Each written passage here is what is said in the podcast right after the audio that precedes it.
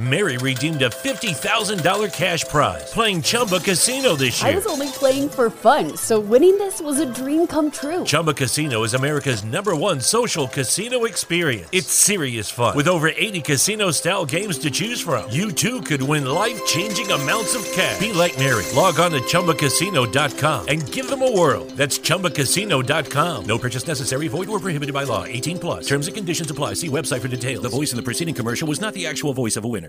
It's never been easier to communicate with people, but it's never been harder to know which platform you're supposed to communicate on. Here's a simpler solution. With call, meet, and message all in one app, RingCentral makes communication easy. With all that connectivity in the palm of your hand, you can work from anywhere, with anyone, at any time, and never miss a beat. Because when it comes to communication, simple is better.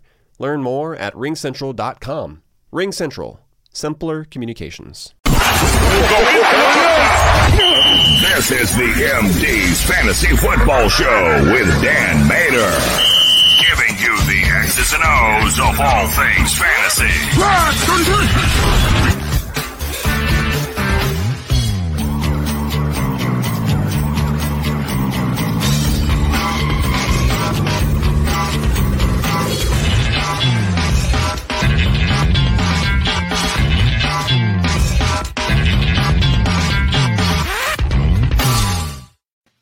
We're here. We're here. We're here. It's week one. It's week one, Chris. Week one is here. M D Nation, welcome into the M D's Fantasy Football Show. And as you can tell, we're so excited that the N F L season is actually finally kicked off. No more hypothetical what if, what that, where to draft these guys. It's here. Your drafts are done. We are here to actually talk about matchups. We're here to talk about wins and losses. We are here to win you guys the championship. As always, I'm your host, Dan Mader, joined here with Chris Dahauer. We're going to be talking about, of course, the Thursday night preview and all of the early Sunday afternoon matchups with a mailbag segment at the end. Feel free to comment throughout the show as you watch the stream at BellyUp M D F F Show on social media or on the YouTube channel, the M D's Fantasy Football Show. Please go and subscribe. But we got one more thing that we got to talk about today, Chris, because we launched something new today. Breaking news.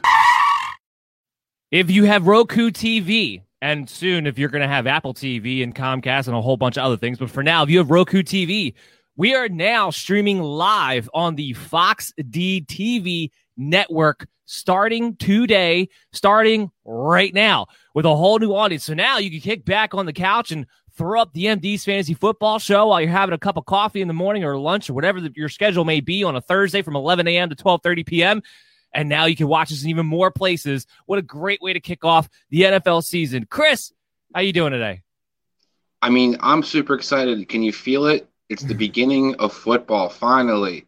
And we got M Ds everywhere right now. I mean, we're on the radio. We're on Roku. We're we're just we're everywhere. So it's it's perfect day for me. Football kicking off, and you get to listen to M Ds and talk sports.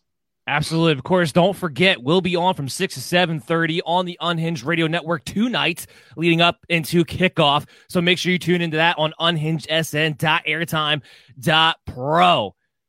Now that we got all that out the way, it's time to actually talk about the minutia of your league this week.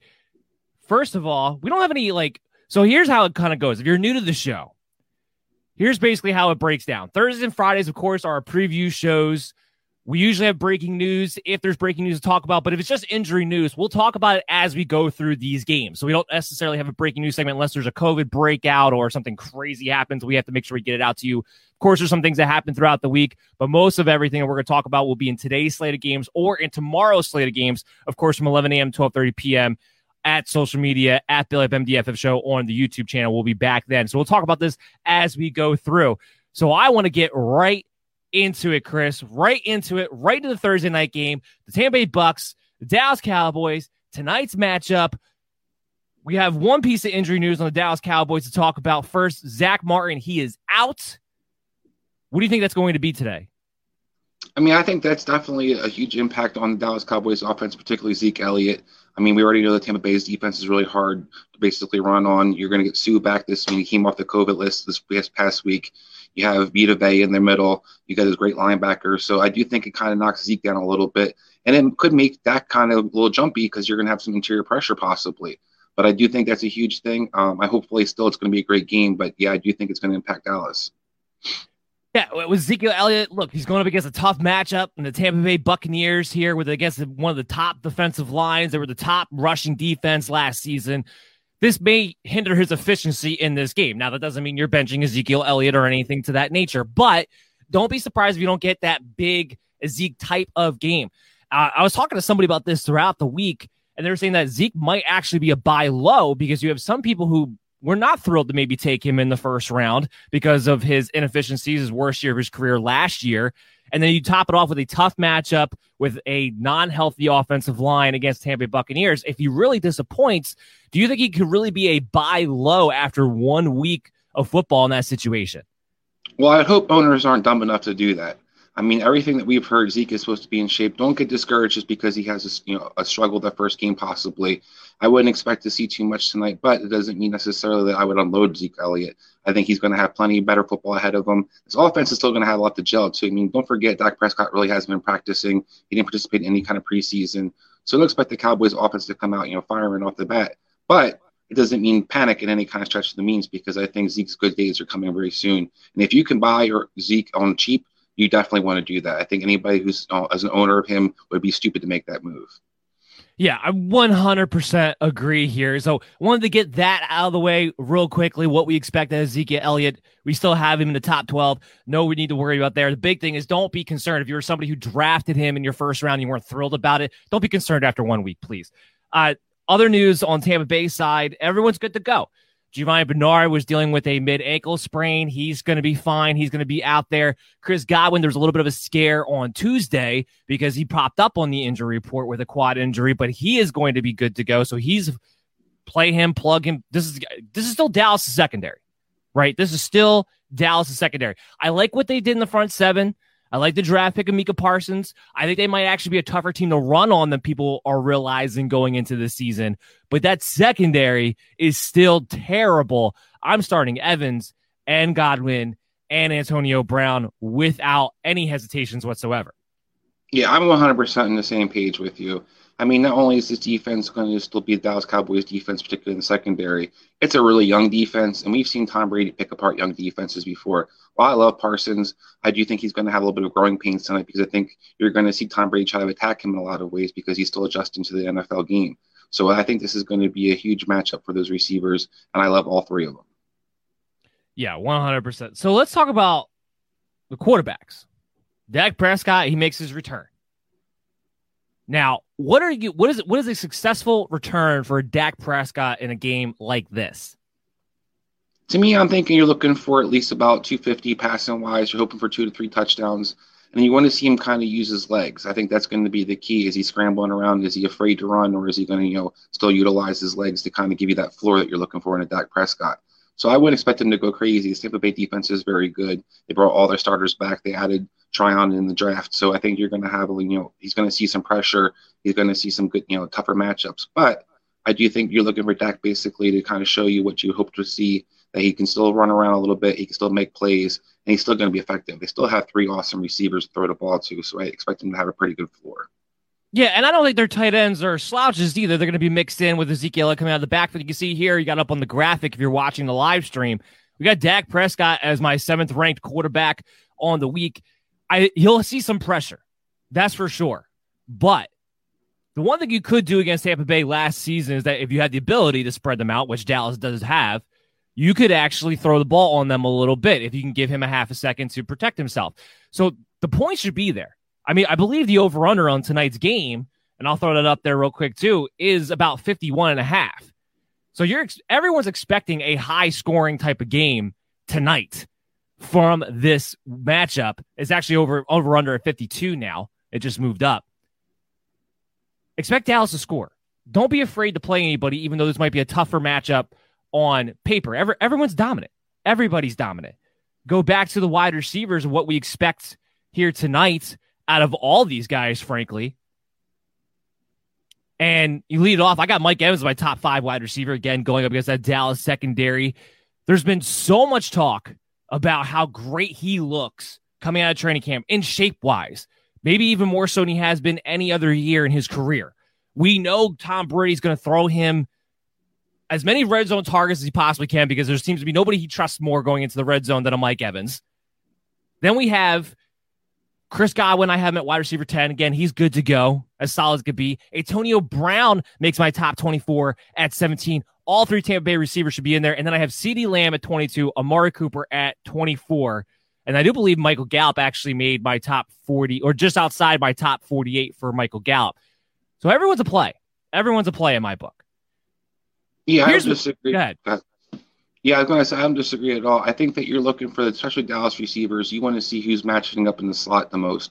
You know, Sean Bunting kind of struggled last year. That's where you kind of attacked the Tampa Bay, talked about spreading them out. You attacked them with their slot corner. And I think that whoever kind of matches up there more consistently, whether it's a CeeDee Lamb or it's a Cooper or even a Gallup, is going to probably have the bigger game. The only group in this game on either side of the ball that's not a play, well, actually two groups, and they both happen to be on Tampa Bay. The tight ends, not playing anybody in the tight end group. I want to see exactly how that breaks down between Gronk and O J and Cameron Brate and how that's all going to mix in before I trust anybody to play there. And, of course, the big one that we want to talk about more so is the running backs for Tampa Bay. Especially Bernard back healthy. This is a game to get a good look into how this rotation might go. But even though it's against Dallas, I'm not playing Leonard Fournette, Ronald Jones, or Giovanni Bernard if I can at all help it. Yeah, if I'm going to play any of those two positions that you're talking about, I would start Gronk over any of the other tight ends. I have the most faith. He's the guy who's kind of, you've heard O J Howard kind of struggle in coming back from his injury. Um, Cameron Brate isn't really heavily involved in the offense, so Gronk can steal you a touchdown here or there. And if I'm going to touch that backfield, it's probably going to be Ronald Jones. I think he's going to get the first crack kind of being the, the two-down back, the early two-down back. We know Gio's kind of locked in as that third-down back. Leonard Fournette seems to kind of be the odd man out, where they're going to kind of sprinkle him in here or there, allow him to kind of run the ball, maybe have a couple catches. But I think Ronald Jones is the guy that I would look for. If, you know, especially if Tampa Bay gets up big, you'll probably see him be the kind of the closer. I actually have Leonard Fournette ranked thirtieth, just barely in that flex territory, but ahead of Ronald Jones, who's at forty-four. So I'm in disagreeing with you there. I think Ronald Jones might get the first crack on the first series, but from what I'm understanding and from what I'm anticipating and trying to use some logic and reason, probably to a situation that has none, is that Leonard Fournette and Ronald Jones will split series by series, and it's all going to depend on what they do on that particular series, with Giovanni Bernard getting all the passing down work. Here's the problem with Ronald Jones. The second he fumbles, the second he drops the ball, that's it. That's as short as this leash is going to be in this situation. Where Leonard Fournette, at least last year, even when that thing, those things would happen to him, seemed to have a longer leash than a Ronald Jones did, because he has a little bit of a better ability to catch the football than a Ronald Jones does. So I'm anticipating by the end of the night, Leonard Fournette will have a few more touches than a Ronald Jones would, but ultimately, I'd rather not play anybody in this situation if I can at all help it, and just see how this whole thing kind of plays out, and we'll have a better idea going into week two, because nobody really knows. Yeah, I mean, I, I tend to agree. I, I wouldn't touch this backfield if I can avoid doing so. Having said that, I, I, I kind of go with what the insiders have been kind of reporting throughout the summer, and that's that Ronald Jones was pretty much going to play the same role he played last year during the regular season. We saw Fournette kind of take over during the playoff stretch, but they, everything I'm understanding, Ronald Jones is going to kind of get that first crack. They didn't bring Leonard Fournette back to an extended contract. They still have Ronald Jones for another year. Um, so I do think that he's going to probably be the guy, but I don't disagree that once he screws up, misses a pass protection or fumbles the ball, he could get easily yanked out of the game. Which is why, just ultimately, I don't want to trust that. Why I have him ranked at R B forty-four for the week as it stands right now. What we do want to talk about real quickly is the betting itself. This is going to be a new twist for the show this year. We're at the end of each preview. We go through the fantasy football analysis. We're going to talk about the main lines that you would that most people normally bet on.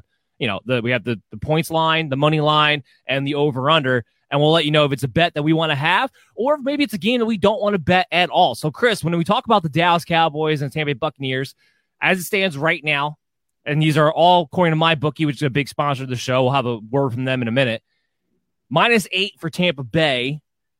Of course, we got the money lines, plus three ten for Dallas, minus four hundred for Tampa Bay, and then the over-under set at fifty-two.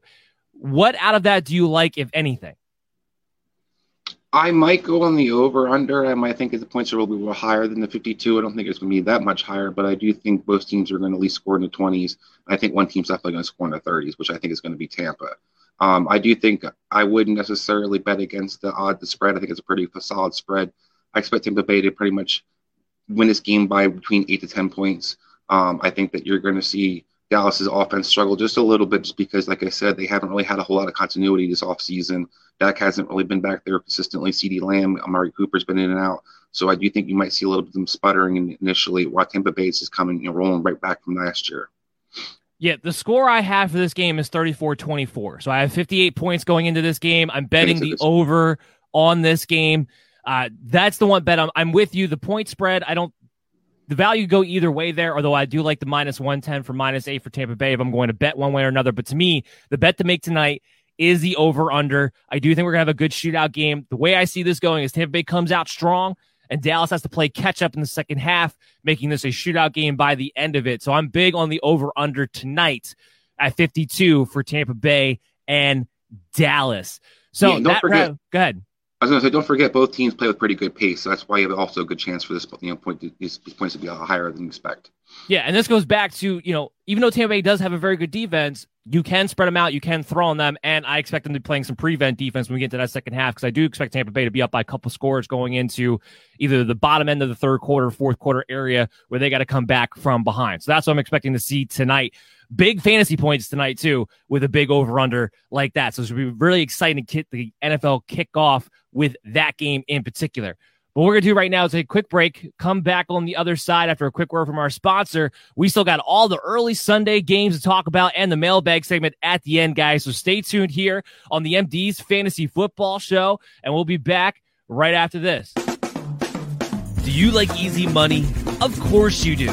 Now, thanks to MyBookie and their lock of the season, if either team scores in the N F L season opener, you win. A game hasn't ended in zero zero since World War Two, so this is as sure of a bet as it gets. Head to my bookie dot a g, select the lock of the season, and if any team scores between the Dallas Cowboys or the Tampa Bay Buccaneers, you win.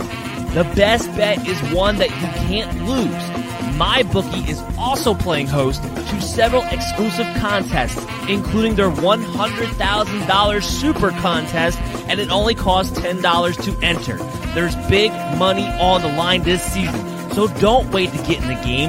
Join now. Head to my bookie dot a g today and use promo code M D Fantasy to receive double your first deposit and get started with MyBookie today. Bet anything. Are back on the M D's Fantasy Football Show, streaming to you live on social media at BellyUp M D F F Show. On YouTube channel, the M D's Fantasy Football Show, go ahead and subscribe. We'll have lots of videos coming out for you guys. Give us a look on our TikTok channel, too, the M D's Fantasy Football Show, because we're coming out with new content on TikTok going through the season as well. We're also streaming live on Roku T V on the Fox D channel today. Very excited about that. So all great new ways to get content out to you, M D Nation, to give you guys the edge as we go through this season. As we go through this season, the next up, the first early Sunday game we're going to talk about is the Philadelphia Eagles and the Atlanta Falcons, a game born and bred for fantasy football, because these are two teams that I don't expect to make the playoffs or really be anything of significance, but there's fantasy value to be had here, starting off with the quarterbacks, particularly the quarterback of the Philadelphia Eagles. Jalen Hurts comes in at my number two quarterback on the week. Remember, Atlanta's terrible. Their defense might actually be even worse than it was a season ago, believe it or not, with, with the lack of talent that they put together. The rushing that I expect to be there. And the one thing about Jalen Hurts is while he's a terrible N F L quarterback, it makes him a better fantasy quarterback, because now he has to lean on his legs even more to move the chains because of inefficiencies as a passer. Love it for fantasy football. I expect big rushing yards out of him. I expect this to be a lack of defense, offensive type of game. We're going to see some fireworks. Jalen Hurts, my Q B two. Chris, what do you think? Um, if any of you guys watched the B F L show on Tuesday, We, I basically was going against the grain, and I'm not a big Jalen Hurts fan this week necessarily. I understand the matchup. Everybody's super excited. I think this offense is going to take a little bit to kind of adjust to the new system and the new coaching staff. And I think Jalen Hurts is what his greatest asset is, his legs. Well, I think Atlanta actually has pretty good linebacking crew, particularly team speed on the other side. So I think they're going to have, kind of limit him. I don't think he's going to have a bad game by any stretch of the means, but I, I think you're way higher on Jalen Hurts than I am.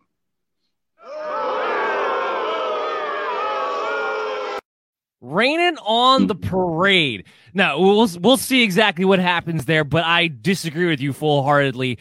Uh, it doesn't matter what team speed has. There's plenty of teams that had speed towards the end of last year. He still runs all over them anyway.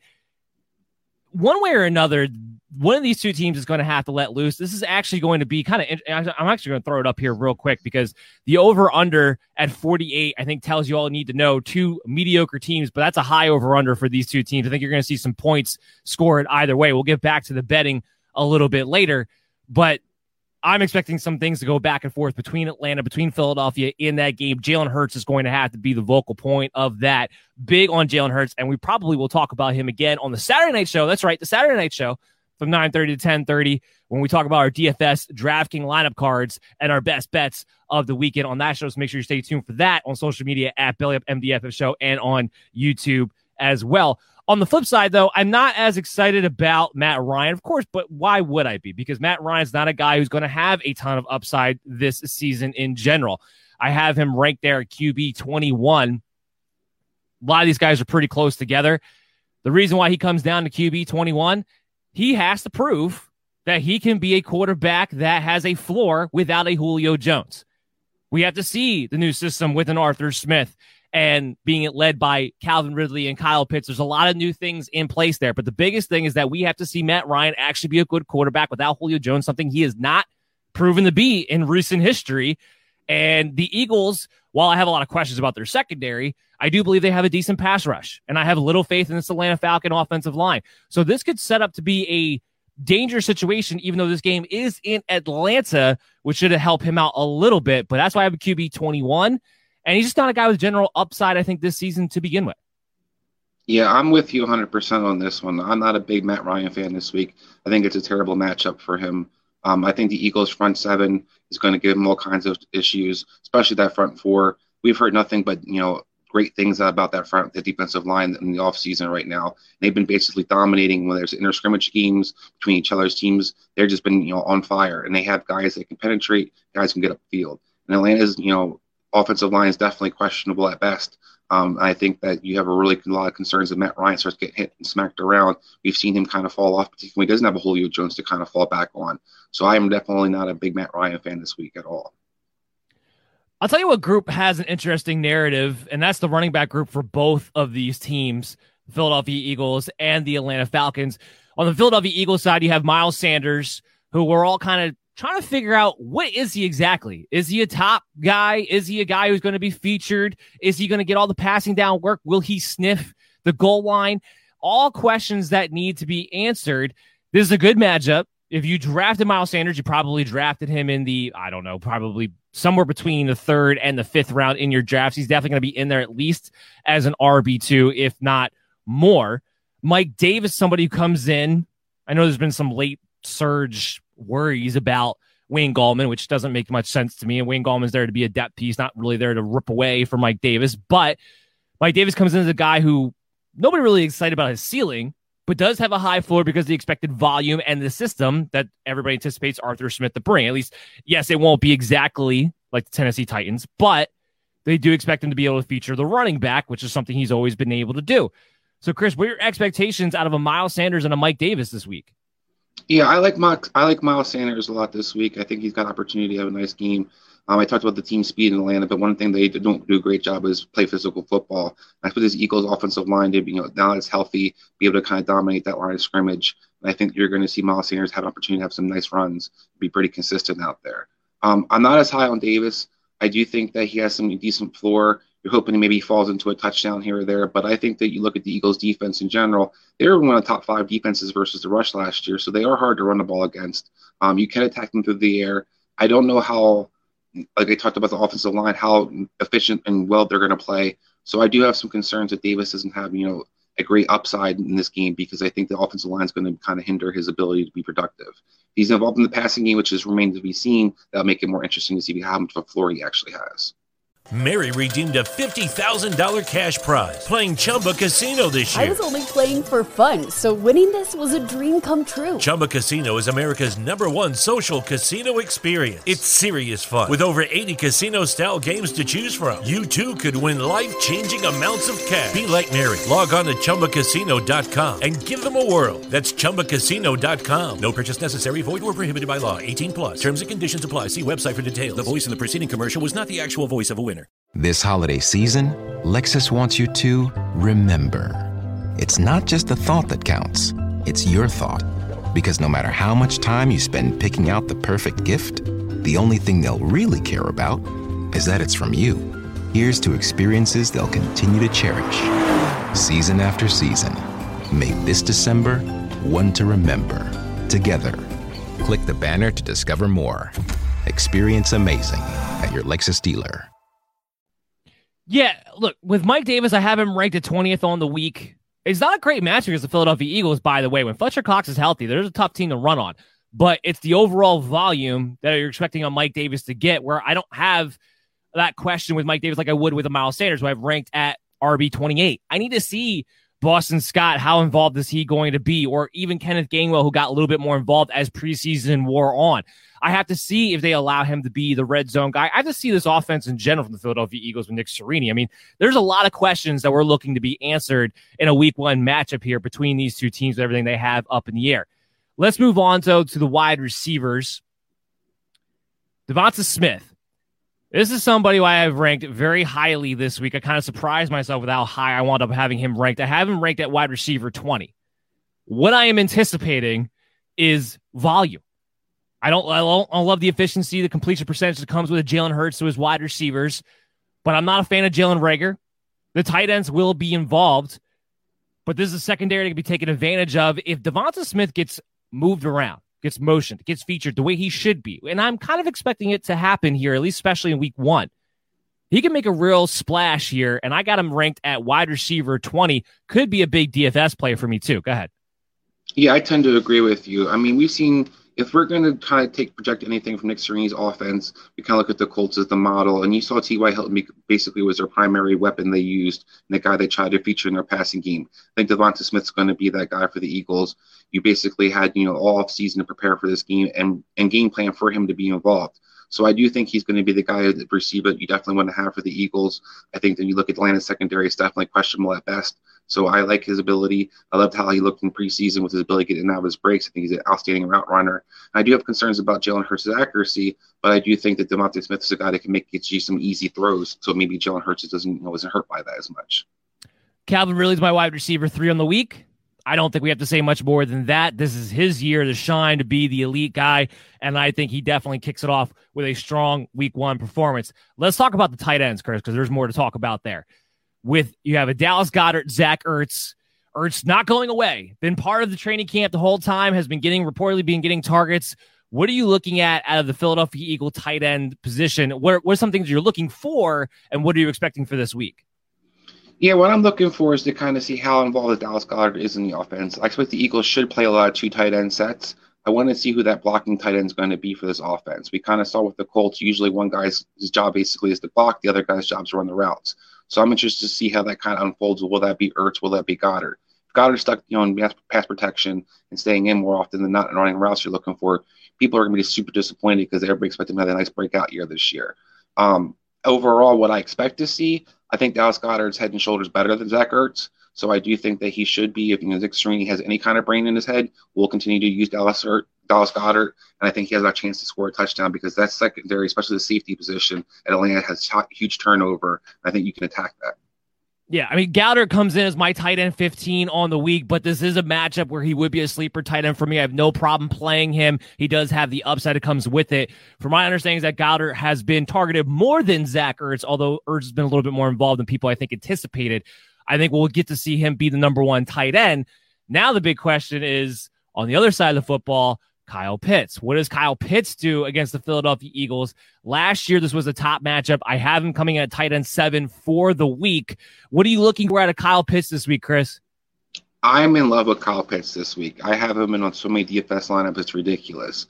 Um, I think Kyle Pitts is going to have a huge game. I think that you have every opportunity for him to kind of be utilized in this game. The safeties is where you attack the Eagles at. Anthony Mannix is a complete bum.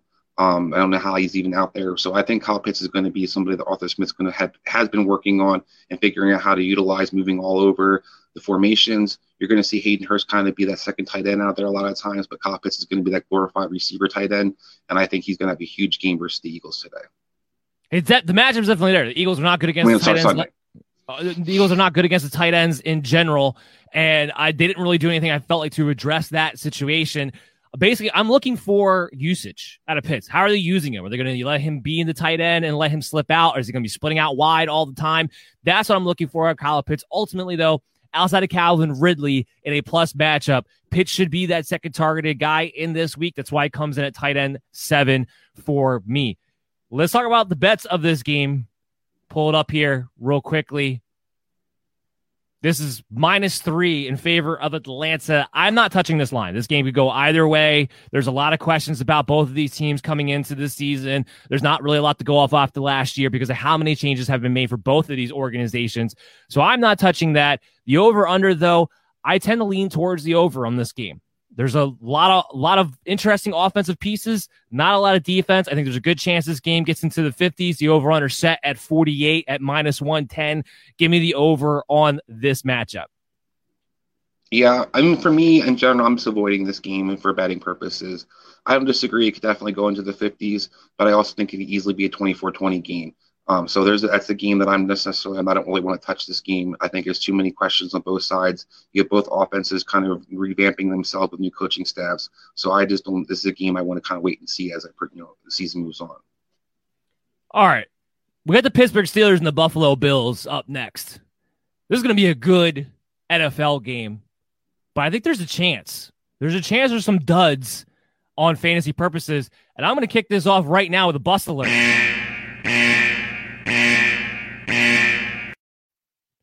Josh Allen, while you have to start him because you drafted him, without a doubt, I do not have Josh Allen in the top ten. He is my Q B eleven for this week.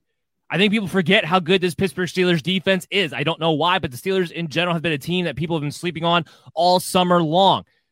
Them adding Melvin Ingram makes them very, very dangerous as far as the pass rush go. And while they don't have the greatest secondary in the world, they got enough to double Stephon Diggs. I think this might be a tough matchup for a Buffalo Bills. It might be a tough matchup for Josh Allen. And ultimately, the volume will be there enough. The rushing will be there enough to keep him inside the top twelve. And you're not going to bench him because of where you drafted him. He's probably only a quarterback on your roster. But there's a real chance for a bust alert coming in the week one for Josh Allen, given this matchup against the Pittsburgh Steelers. Yeah, I'm not nearly as on, on Pittsburgh's defense, I think, or scared as Pittsburgh's defense this year. I, th- I like the Melvin Ingram move, but I think but using but losing Bud Dupree is huge. I don't think he necessarily is an upgrade. I think he's definitely a downgrade. And then losing their outside corner is going to hurt them. We're going to see where Helton's going to kind of be used, will he be utilized in the slot where he's very effective, one of the better players, will be playing the outside. Um, I think the thing that you can do to always historically to be able to attack this Pittsburgh defense is spread them out, and you're going to see Buffalo use a lot of four receiver sets. They were one of the leading teams last year, the second to Arizona last year, using the four receiver sets. And I think you're going to see a lot of that this game. So I think they're going to be able to actively move the ball. I don't think they're just going to run the ball at all, but I think Josh Allen definitely has a nice game this game. Well, that that's my point, is that I think the worst thing you can do is make yourself one-dimensional against the Pittsburgh Steelers, and that's what the Buffalo Bills are going to do from the jump. I'm not with you on that. I think Melvin Ingram is, when he's healthy, is a better player than a Bud Dupree. So I'm not in agreement with you as far as the impact of Bud Dupree and losing him and what that what that means. I think the fact that bringing Melvin Ingram makes sure they are going to have a top-notch pass rush in this particular game. And I can't think you, you can't make yourself one-dimensional against this Pittsburgh Steelers uh, defense. So I'm not with you on that at all. Stephon Diggs, I think, will be fine. And we'll we'll talk about him a little bit because just the volume uncannily and the corners are, are susceptible. I think he'll be fine, but your wide receiver can have a good game without your quarterback having a good game. I think we might be seeing a bust alert here for Josh Allen. On the other side of that, Ben Roethlisberger, I'll just mention he's in my low twenties as far as quarterbacks go. Not something I'm looking to stream. Uh, I know Star Lulului, and I know I'm saying his name wrong, but he's probably not going to play for the Buffalo Bills. Even with that, I don't expect Ben Roethlisberger to light up the world here going into in Buffalo. And I, there's a lot we there's some questions we have to be answered with, with Ben going into week one. You know, where is your elbow at? Are you going to be able to throw the ball down the field more? Where are you at in the new system with Matt Canada now taking over and want to change some things? A lot of questions there to be answered. Not really in my streaming territory as of right now. You mentioned the Buffalo Bills running backs. I think everybody could kind of guess that they're not really going to be on our radar this particular week. Uh, Zach Moss, I have ranked all the way down at thirty-eight. Devin Singletary is just outside my top forty-eight. But the running back we do want to talk about is Najee Harris at number eleven. I know he's going to get a ton of volume. What do you expect his overall production to be this week? I expect another pretty solid game, but I don't think he's going to let the world on fire necessarily. But Buffalo does try to struggle against the run a little bit. They're not as effective as you kind of expect them to be. They're built to kind of stop the pass. They like to get downfield. So I think Najee Harris is going to have the volume like you talked about. He's going to be involved in the passing game. I think you're going to see a game where he has a nice solid floor. I don't see a whole lot of boom opportunity for him in this game, but I see a game where between all the different touches, you're definitely going to get double-digit fantasy points no matter what league you're playing in. I feel like that's going to be the narrative on Najee Harris every single week. I don't know if that offensive line is in a position to allow Harris to light the league on fire, light the week on fire, no matter who they're playing. But I don't know if there's going to be a safer running back than a Najee Harris because of what he's going to be involved in as far as both rushing, passing, one of the few true workhorse backs out there. And he's going to rack up some touchdowns as we go along this thing throughout the season. So while he might not be the guy who lights it up for one hundred fifty total yards and two touchdowns in any given week outside of maybe when they play the Bengals off the top of my head. Uh, most weeks are going to be like this, where I'm just going to expect a high floor where you consistently finish inside the top twelve. Nothing wrong with that. And this is not a tough, tough matchup. This is not an elite matchup here against the Buffalo Bills. So there's some wiggle room here for a decent game out of him. Of course, you're playing him. The wide receivers. So we talked about the Bills wide receiver, talked about how I'm not worried about Stephon Diggs. Of course, he comes in at wide receiver six for me. Even if he does get double, triple cloud coverage, we know Josh Allen's going to target the crap out of him. The guys that I'm a little bit worried about would be the Steelers wide receivers. Because I actually have the top one, Deontay Johnson. I moved him up actually before I uh, after I made this graphic. He's now at my wide receiver thirty-five. I know on the list here he's at wide receiver forty. He got moved up just inside of the top wide receiver thirty-six. Out of the fear of Tre'Davious White shadowing a Deontay Johnson. Now, if he does that, it should open up some opportunities for Chase Claypool, maybe open up some opportunities for Juju Smith-Schuster, because I do believe you can take advantage of the back end of the Buffalo secondary. So if you're looking for a home run target, I think Claypool could be that guy. I think Schuster is a fine flex play going into this week. But again, this goes back to the question of where's Ben Roethlisberger at? Are you getting these guys the ball anywhere past the line of scrimmage, which you weren't doing a season ago? Lucky Land Casino, asking people, what's the weirdest place you've gotten lucky? Lucky? In line at the deli, I guess? Aha, in my dentist's office.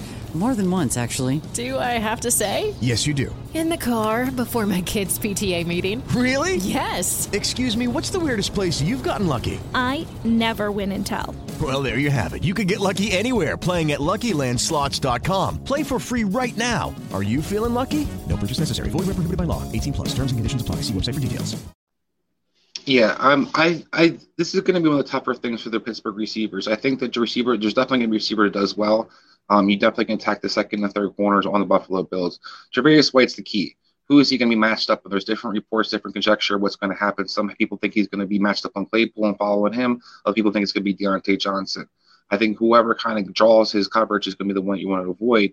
Um, so, you know, you want to kind of listen as we get closer to this game, because I think they're talking about, you know, who will kind of be the matchup. They're leaning, saying more than likely it'll probably be Claypool, which makes me think Deontay Johnson has more of the ceiling. I like where you kind of moved him up when you're bored, like you said. He's not going to go crazy necessarily, but he is, I think, Ben's favorite target. And I think he is the guy who can get in and out of his breaks the best and has the most explosiveness once the ball's in his hands still. So I like him the best. Um, Juju, I think Juju is what he is. I think he's going to be that that Jamison Crowder of the offense. He's going to get you five, seven catches for, you know, fifty to seventy yards. Um, I'm not really excited about him necessarily, but I think Claypool's the guy I'm probably going to avoid playing this week. And I'm really excited for this Pittsburgh offense. I think when you have, we doubt Ben Roethlisberger, that always gives him more motivation. He always plays well usually. And I love the kind of net system with him. I think you're going to see a lot of what we saw at the Rams last couple of years. You don't necessarily have to have the great offensive line. You can just kind of catch teams by, you know, jet sweep actions, the different angles you can kind of create as a result. And I do think this Pittsburgh offense is going to be more effective than people realize. Yeah, so we'll get to see that. And on the Buffalo side, we'll talk about, you know, like I said, Stephon Diggs good to go. Outside of that, this is the week where I want to see how are you utilizing a Gabriel Davis? How are you utilizing an Emmanuel Sanders? I still believe Cole Beasley is going to be the odd man left out. We'll get to see that play out as well. But really, I want to see the Sanders get to be the slot guy, and is Gabriel Davis going to line up on the outside? If that winds up happening, both of those guys might be somebody we'll be talking about on the waiver wire moving forward, uh, depending on how their usage is going to go. So I'll have my eye on that, but I'm not playing any one of them. And as far as the tight ends, pretty straightforward in this one. Eric Ebron, I believe, is my highest ranked tight end in this game on either side of the ball. I have him at tight end fourteen. It puts them in the streamer territory. I would think, though, being that you just had your drafts, you're not looking to stream necessarily week one, should have some better options. And that's going to be another one. We got to see how much exactly, did, how much does Pat Freiermuth play to Eric Ebron? He got to play a little bit more in the preseason than maybe I was anticipating he would, Pat Freiermuth, that is. But Eric Ebron's still a guy that is a trusted weapon by Ben Roethlisberger, especially in the red zone. I think will be a streamer throughout the season. But like I said, coming into this week, only tight end of note in this matchup, tight end fourteen, should have better options than an Eric Ebron. So let's talk about our bet for this game. Bring it up here. We got the Pittsburgh Steelers, Buffalo Bills. Buffalo is favored at minus six and a half. Over under set at forty-eight and a half. My bet, I'm taking the Steelers plus six and a half. I think this is actually going to be a close game. It's I don't think the Buffalo Bills are going to be a touchdown difference between them and the Steelers, even in Buffalo. Um, I'm one thousand percent. My bold statement for today is Pittsburgh Steelers will win this game. I definitely think that you well, should. Well, money lines at plus two thirty-five if you guys want to hop in on Chris. And honestly, Chris, my mindset is similar to yours when it comes to that. I I would not be shocked at all the Pittsburgh Steelers came in, and especially after I talk about Josh Allen being a bust candidate, came in and won this game outright. But I love the lock bet of the money line. Go ahead. I love the lock bet of the points. Go ahead. Yeah, no, I think the lock bet of the points is definitely where you go. I'm just, I feel like you had this chance that you can probably bet. Everybody seems to be the Bills are going to win this game, run away with it. And I think Pittsburgh is being feel, can feel disrespected. They're going to have something to prove. And this team started off twelve and oh last year. People seem to forget that. So I expect this team to come out guns blazing and have a lot, to, a lot on the line, especially for the Bills, and kind of establish where they fall in the A F C hierarchy. So I like the Pittsburgh Steelers in this game. This is what I love about week one. Because we have all these questions from the offseason, and not all the answers are going to come out in week one, by the way, guys. Keep that in hey, mind. Not all, not all the answers. Don't overreact to anything. But this is another game coming up that we're about to talk about where there's a lot of questions that we're going to be looking for those answers on. As the Minnesota Vikings and the Cincinnati Bengals, and of course, I mean more so on the Bengals. The, the Vikings, of all the teams in the N F L, they probably, with Tampa Bay, have like the least amount of questions in my mind as far as what to expect out of this team. Dalvin Cook, we know, is a stud against Cincinnati. Yeah, top notch, good to go. Uh, I'll pull up the graphic real here, real quick. I have him at R B five. He could easily be R B one coming into this week. There's no doubt about that. So we don't have to worry about Dalvin Cook. We know he's got a huge ceiling coming into this game. Same thing with Justin Jefferson. Same thing with Adam Thielen. They're all plays this week. Kirk Cousins, we can even talk about a little bit. He comes up into my Q B fifteen. Generally speaking, that would be streaming range territory. Again, because it's week one, I don't know how much you're looking to stream, but this is a matchup where maybe you look to play him in D F S as a contrarian play. He's got value in that sense. All of my questions that I'm going to be looking for answers on are on the Cincinnati Bengals side. And what do we expect there? Joe Burrow, how are you going to look on that knee? How are we going to break down the wide receivers? How's everyone going to get utilized? Joe Mixon, how much are we going to lean on him as a result of all this? Burrow, I have coming in this game at Q B twenty. I'm a little bit worried about the pass rush the Minnesota Vikings are going to be able to put together with that very, very shabby offensive line of the Cincinnati Bengals, with a quarterback who may not be the most confident right now in what he's able to do and stepping up into the pocket. Chris, what are you looking for out of Joe Burrow in this game? Yeah, I'm going to add a caveat to what you're talking about. I'm very critical of this offense, but also because of the Vikings defense. I have no ex- idea what's expected of this Vikings defense. It should have got better according to paper, but we saw this defense really be poor last year, and one of the worst defenses. You could throw on them, you could run on them, you could do anything you wanted to burst them. So I am really curious to see how they kind of react and how they kind of play, especially Patrick Peterson at the corner position. Does he have anything left? Will he kind of rejuvenate himself? Or will he be Xavier Rhodes last year in Minnesota, where he was getting torched left and right? So I, I have a lot of questions when the Vikings defense, which I think is going to allow Cincinnati to kind of have opportunity to kind of get their feet wet. I'm with you. Joe Burrow thing is the biggest question I have. I want to see is he going to be utilized, how, how you know competent is he in stepping into the pocket? How competent is he being able to move around when he needs to? Particularly this narrative coming out that he really worked on his arm strength this offseason to try to improve his ability to throw down the ball down the field, because this guy was worst with twenty-yard passes and over twenty-yard passes last year in the N F L. So there's a lot of pressure with a you know the T. Higgins, the Jamar Chase to be able to push the ball down the field. And you talk about this offense line's kind of you know definitely questionable at best. It's going to be interesting to see do they kind of do they, they match what they want to do versus what they actually have on the field. I think they want to be able to push the ball. I think they want to be aggressive, and I think you can attack the Vikings that way. But I don't know if they're necessarily going to have the time to do so, and Joe Burrow is going to have the confidence to do so. So the guys I think that had the most benefit in this game is going to be Tyler Boyd. I think Tyler Boyd's going to be that security blanket, and he probably has the most upside in sense because I think he's going to be a guy that he's just basically getting peppered with targets because they're going to run the ball early, I think. Yeah, look. I'm not as worried about the Vikings defense because they have a healthy Anthony Barr, they have a healthy Daniil Hunter, and they have a, hunt, a healthy Harrison Smith, and that alone should dictate what the Cincinnati Bengals are going to be able to do or have a hard time with. I have the Vikings defense ranked at tenth, big time on them, a big time on them when it comes to D F S as well. This is a nice little week to plug and play them. Joe Mixon is going to be the key, I believe, for the Bengals. Are you going to be able to lean on him to take some of the pressure off of a Joe Burrow? And also, you know, what are we going to expect out of him behind what we know is going to be an offensive line that ultimately may make his yards per carry inefficient? But because Joe Mixon no longer has Geno Bernard that he has to contend with, is actually in a situation to be, again, one of those few workhorse backs. And we know, we know he has elite caliber talent. We know he's a top end player. The Vikings weren't great against the run, but again, that wasn't the Vikings defense we saw last year. So we can't really go off of that. But I do have him as R B ten for the week. There is definitely a solid floor that comes with the volume.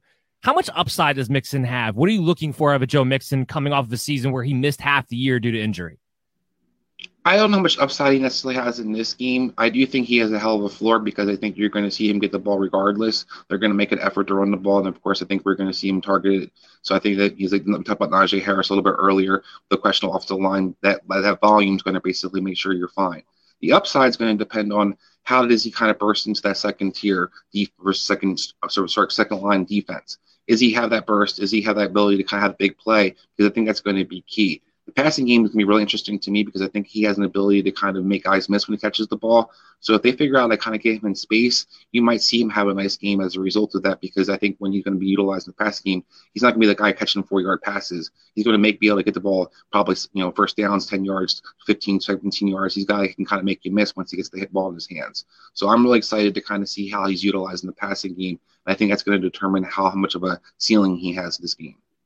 Yeah, and that's going to determine how much of a ceiling he has most weeks, too. But against Minnesota Vikings in particular, it's not a matchup that scares me, but it's not one I'm salivating over either. The wide receivers are the other big question that needs to be answered when it comes to the Minnesota Vikings. And I do have T. Higgins inside the top twenty-four. He's my top-ranked Bengals wide receiver heading into this week. Is Patrick Peterson anything you're afraid about when you talk about wide receivers anymore? No. I mean, to, like I said, I'm more curious to see is he going to be Xavier Rhodes bad or is he going to be a solid guy out there? But I don't think he's a game changer any longer, particularly versus fast guys. Um, I think this is definitely a guy you could take advantage and beat down the field now. Yeah, I tend to agree with you. We still have to figure out, you know, how much of it is P E Ds and at this point in his career, how much is he able to do? Now, we do know Mike Zimmer has a history of being able to get the most out of veteran corners in his system because he doesn't ask them to do too much. He's not going to shadow. He's going to be able to play within a cover three type of scheme. It doesn't put too much pressure on him. But the point is that whatever one wide receiver one you have, Patrick Peterson is no longer a corner you look at and go, ooh, I don't know how much of a good game I'm going to get out of you. So that's why I'm going with T. Higgins, because I think he's going to be the guy who gets leaned on, especially down the field at most in this game. I do expect the Cincinnati Bengals to have to come back from behind in garbage time. Tyler Boyd is my wide receiver thirty-six. Jamar Chase is my wide receiver forty-eight. Is my wide receiver forty-eight. I wouldn't play Chase this week if you could help it. We got to see him get off the line. We got to see him not drop the ball. We got to see if he still has the yips or has he gotten over that mental hurdle. Now, reportedly, the last couple of weeks of training camp have gone a little bit better for him, but there's still there's still going to be some concerns. Still need to see it actually on the field. Tyler Boyd, he's not a sexy wide receiver three. He's not a fun wide receiver three. But he is a wide receiver three because I expect him to be that safety blanket throughout this game, especially when we talk about half-point P P R leagues, which is what we base these rankings off of. He should just have a solid floor in this matchup. What's your take on the wide receivers? Yeah, like I kind of commented before, I think Taylor Boyd's the guy I'm looking for to get out of all these, all three of them. I think Higgins and Chase have the opportunity to have bigger games because they can get you beat you downfield. But I think Boyd's a safe guy to go with because I think he's going to be heavily involved. Like I said, I think Joe Burrow's looking to get rid of the ball faster and then try to get, you know, maybe one, two, two, three steps and just get rid of the ball. And so I think the slot guy is the guy who's going to really be featured the most. And I think that's going to be Tyler Boyd. So I like his floor. I think he has decent ceiling because I think we saw him really have good games when Joe Burrow was healthy last year. People kind of forget how Tyler Boyd started off the season and how effective he really was with Joe Burrow. So I think that's going to kind of continue. And I think that's something I got, I would probably be leaning the most on out of the three receivers. Let's talk about the bets in this game. Minnesota Vikings are favored on the road with minus three. Mary redeemed a fifty thousand dollars cash prize playing Chumba Casino this year. I was only playing for fun, so winning this was a dream come true. Chumba Casino is America's number one social casino experience. It's serious fun. With over eighty casino-style games to choose from, you too could win life-changing amounts of cash. Be like Mary. Log on to Chumba Casino dot com and give them a whirl. That's Chumba Casino dot com. No purchase necessary. Void or prohibited by law. eighteen plus. Terms and conditions apply. See website for details. The voice in the preceding commercial was not the actual voice of a winner. Shopify presents cool sheets from aha to lying awake while you bake isn't cool. I suffered from the wrong kind of hot in bed, heat-induced insomnia. That was my aha moment. Bed sheets that keep you cool. Then I thought, how do I even sell bed sheets? That's when I had the idea that made it all possible, signing up on Shopify. With the help of Shopify's intuitive online store creator, I started selling sustainable bamboo sheets that keep cool year-round. And my cool idea became a reality. Hot sleepers around the world rejoice. Shopify makes it simple to keep your cool while starting and growing your business. Start selling with Shopify today and join the commerce platform powering millions of businesses worldwide. From aha to anything is possible. This is Possibility, powered by Shopify. Start selling online today. Sign up for a free trial at shopify dot com slash free twenty-two. Shopify dot com slash free twenty-two. Over under set at forty-seven and a half. I am hammering the Vikings minus three in this game. The odds aren't as great. It's minus one twenty-five. I don't care. That is one of the lock bets of the week for me. Yeah, I one hundred percent agree. I think the Vikings are going to win this game big. I think I would definitely go over. It's not a great payout, like you kind of commented, but that's the one I would take advantage of. It's one that I would look to parlay. We'll talk about more about parlays on the Saturday night show here on social media. But first, we're going to take a quick break and get a word in from our sponsor. We'll come back on the other side. We still got a lot more early Sunday games to talk about. So stay tuned here on the M D's Fantasy Football Show. Your client's going away for ten years, unless... Unless we swap first-round picks. Fantasy football draft season is upon us. It's time for you to put the P P back in the P P R league with the sponsors of today's show, Manscaped. The leaders in below-the-waist grooming just launched the new Performance Package four point oh. Don't neglect your balls like the Packers front office has been neglecting Aaron Rodgers. Join the two million men worldwide who trust Manscaped and get ready for kickoff by going to manscaped dot com for twenty percent off and free shipping with the promo code BellyUpFantasy. This will help you tame that Troy Polamalu in your pants. And good news for our international listeners. Their life-changing products are now available in Canada, the U K, across Europe, Australia, South Africa, and Singapore. All with the twenty percent off and free international shipping when you use the promo code BellyUpFantasy today. You're listening to the M D's Fantasy Football Show.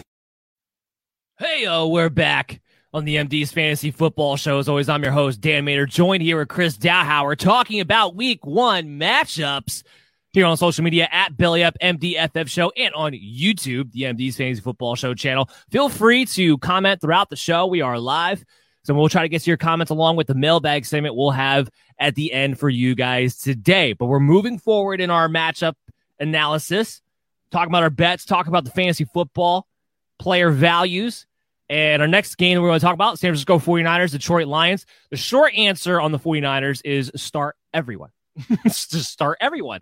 Detroit is going to be right there with Cincinnati and Houston and uh, Jacksonville and a number of other teams that are going to be amongst the worst defenses in the N F L from both passing the football and rushing the football. I love Raheem Mostert this week.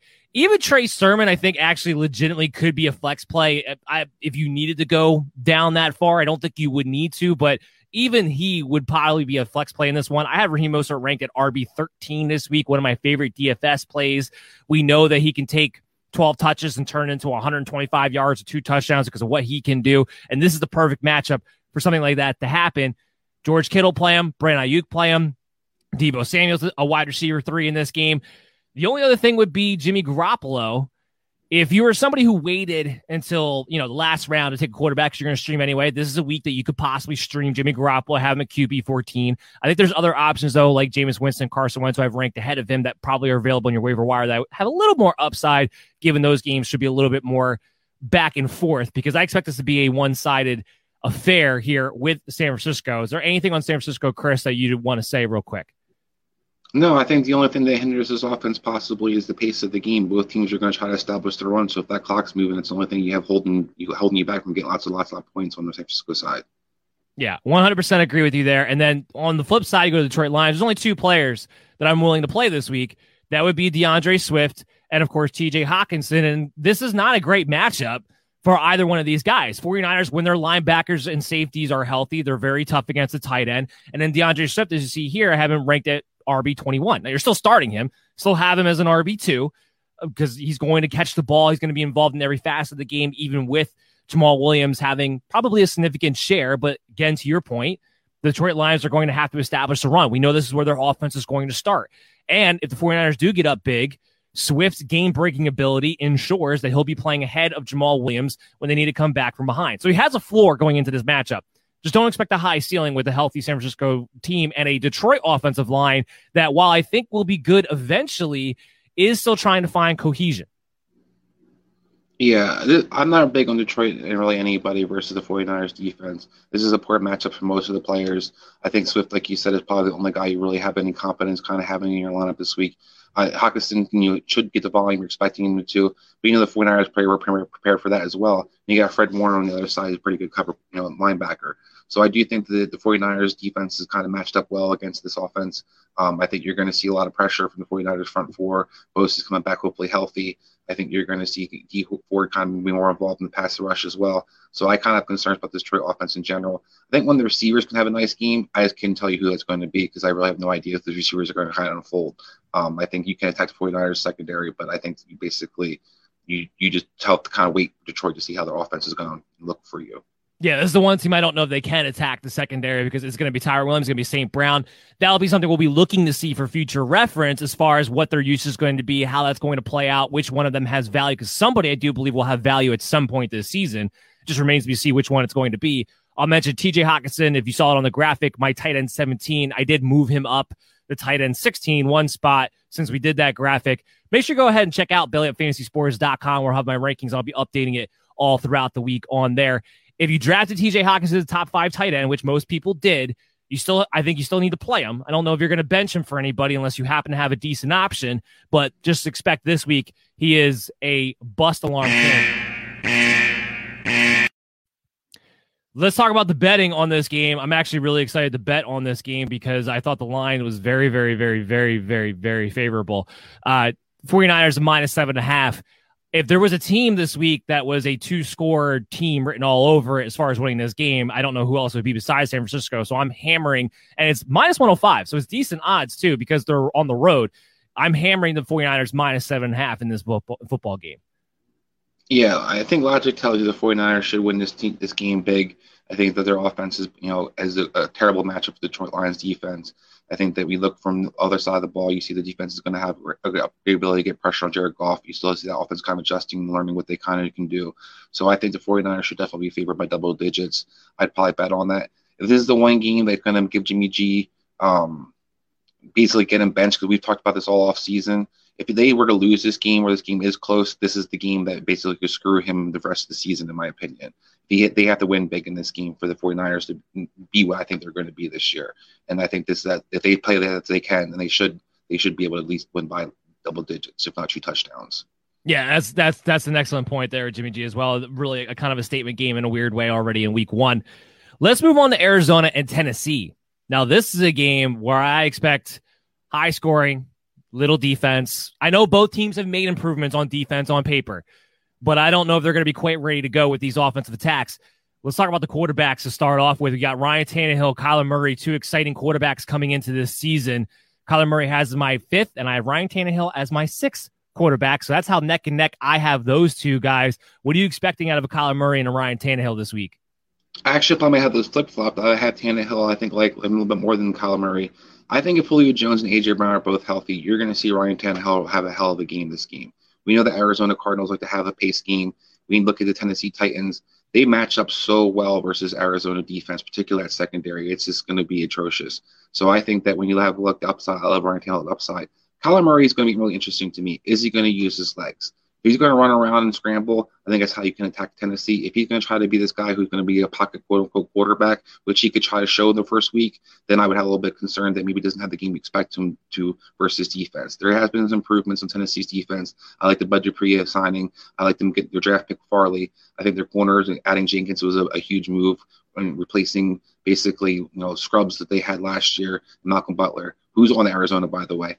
Um, so I do think that it's going to be interesting kind of to see this offense match up. I love, I'm really – the guy I'm most curious about in this game is I want to see A J. Green. I've heard so many things this summer about how good A J. Green – and after last year, I was you know terrified that his career was over. I just want to see, does this guy really have anything left, and how does this look? If he comes out this week and shows me A J. Green, I'll be super excited. Yeah, and we do know Arizona seems to have the fountain of youth at times when it comes to that. So maybe we'll see something out of A J. Green. But talking about the wide receivers and talking about some of the news, uh, A J. Brown, while he did not practice Wednesday, this is going to be his schedule for the season. It was the schedule last year. He's not going to practice Wednesdays, but he's going to come back on Thursdays. He's going to come back on Fridays. He's already expected to be fine. Julio Jones is off the injury report. He's expected to be one hundred percent ready to go for Sunday as well. So that's the news as far as the Tennessee wide receivers are. A J. Brown, my number one wide receiver on the board this week. Number one for this week against Arizona. All those corners you just mentioned, nobody can stick with an A J. Brown. I do expect it to be a high-scoring team. I think there's going to be a statement game made from this Tennessee offense, starting with him. And then Julio Jones, I have coming in my top thirty-six wide receivers at wide receiver thirty-one. That's going to be the only question. What exactly is the target share going to be between the two? I know everyone wants to just assume that he's, oh, he's going to take Corey Davis's targets. Yes, but I also think it's going to be a little bit different than what it was with a Corey Davis last season. This is going to be a true fifty-fifty split. Is Julio Jones still trying to get chemistry worked out because he didn't get to practice a lot throughout the training camp? What kind of football shape is he in? There's some questions to be answered there. I still like him in your lineups as a, like I said, as a wide receiver three, wide receiver thirty-one. But I, that's what I'm going to be having my eye on as far as Julio and A J go. But I expect A J to have a huge game here. Yeah, I, I, I think the only thing that stops A J. Brown from having that receiver one production that you're talking about will could be Julio Jones. I I almost guarantee Julio Jones scores a touchdown this game. I think it's. A, I think you can write it down in the book. I think it's almost a guarantee. Now, how much yardage he gets, I'm really curious. But I think he's going to be a statement game for Julio. And then you're going to see them use him. I think you're going to be excited by how he's kind of utilizing his offense because – let's be real. He's so much better than Corey Davis. It's not funny. So right. The Corey Davis role could be even could be just fine for Julio because he doesn't need a whole lot of volume to make big plays. This guy is one of the better playmakers in the N F L still. I mean, he's basically a stallion out there. So if he's healthy, I think he's going to have a, a huge day. And I think you're going to see Ryan Tannehill be the benefit, have be the beneficiary of both those guys being out there for him. Remember, Julio Jones, seven games played last year, seven hundred yards receiving. I'd say as long as he's healthy, he's still got it. Uh, you mentioned some of the Cardinals wide receivers. We're looking for the role of Rondale Moore. We're looking for the role of Christian Kirk. We're looking to see if A J. Brown has anything left in the tank. Ultimately, not playing any of those guys until we get some more clarity on that situation. Not in this matchup, but DeAndre Hopkins, of course, we're playing him. Coming as my wide receiver four this week. Do love his matchup for him. Uh, let's get to the running backs. Derrick Henry. You know, he's a stud. We know that. There's no question there. You're playing him against Arizona, especially one of the worst run defenses a season ago. He is my number one running back for this week because of what I expect him to be able to do against this Arizona defense. The bigger question comes into Chase Edmonds, James Conner. We're finally going to get that question answered as far as what is your roles? Is James Conner the first and second down back? Is he the goal line guy and Chase Edmonds just the pass catching guy? Or are they going to allow them to split carries with Chase Edmonds being the pass-catching guy? I choose the latter where they're going to split carries, and Chase Edmonds is going to also be the guy who catches the passes on top of it, which is why he comes into my R B eighteen this week. Yeah, I, I think Chase is the guy that I prefer to have as well. Um, the only question for me, more so not so just what I split in touches or series, is who's going to get the red zone carries. Is it going to be only Connor? Does Chase Edmonds have opportunity to still be utilized in the red zone? Because if he is, I think he's got a great floor and a good ceiling in this game. But if he's not, that's going to be some concerns where you're going to have to note that for moving forward that James Conner be vulturing some of those yards or some of those points, I should say, fantasy-wise. But overall, I'm with you. I think Chase Edmonds is the guy to own. I think he's got a good matchup. You can attack his linebacker core, especially in the passing game with your running back position. So I think Chase Edmonds would have a nice, solid game this week. Yeah, I have James Conner as like an R B four in a number of leagues that I'm in because I'm just waiting and seeing. If he gets the Kenyon Drake role, which is still in the cards, then he's going to be a non-sexy, exciting, probably R B three play on a week-to-week kind of basis. So we're still got to see how this thing plays out. But Chase Edmonds is definitely the guy that I'm more excited about. I think the more explosive guy. I think the guy they should lean on a little bit more. But we'll see exactly what Cliff Kingsbury gets to do. This will be a good game to answer that question because Tennessee's not great against the run. I think there'll be a lot of points scored. So this will give us more of an idea of if the offense is rolling the way they want it to, who's actually going to be in there and playing. And that should give us a better idea moving forward. But I'm with you. I like Edmonds a lot. Uh, in this game, especially as a flex play, but even I have him in the R B two range in this particular matchup. I'll just make a quick note of the Tennessee tight ends because a lot of people are looking at that position as a potential streamer throughout the season. I do have Anthony Firkser ranked ahead of Geoff Swam as of now, even though Swam is expected to be the starting tight end. I expect Swam to be more of the blocking tight end. I expect Firkser to be more of the goal, red zone targeted guy to have more of the fantasy type of points. Don't play anybody this week. But this is a situation where I think Firkser has an opportunity to establish himself as a streamer somewhere down the road. But just kind of keep your eye on that. I want to jump into the betting of this game. And I'm not really big as far as who's going to win, who's going to lose. It's minus three in favor of Tennessee. Uh, I'm more interested in the over-under at fifty-two. I'm on the over. Yeah, for me, the one is I'm definitely betting on Tennessee. I think Tennessee's going to win this game pretty big. Um, so I would definitely bet that Tennessee would win by more than three points. Um, I'm a little more reluctant on the over-under because I'm kind of curious to see how these offenses kind of unfold, how they're a little bit rusty. Um, but I do think they have a chance to definitely go on the over. But I'm definitely going to bet on the Tennessee. Like I said, I think they're clearly the better team between them and Arizona.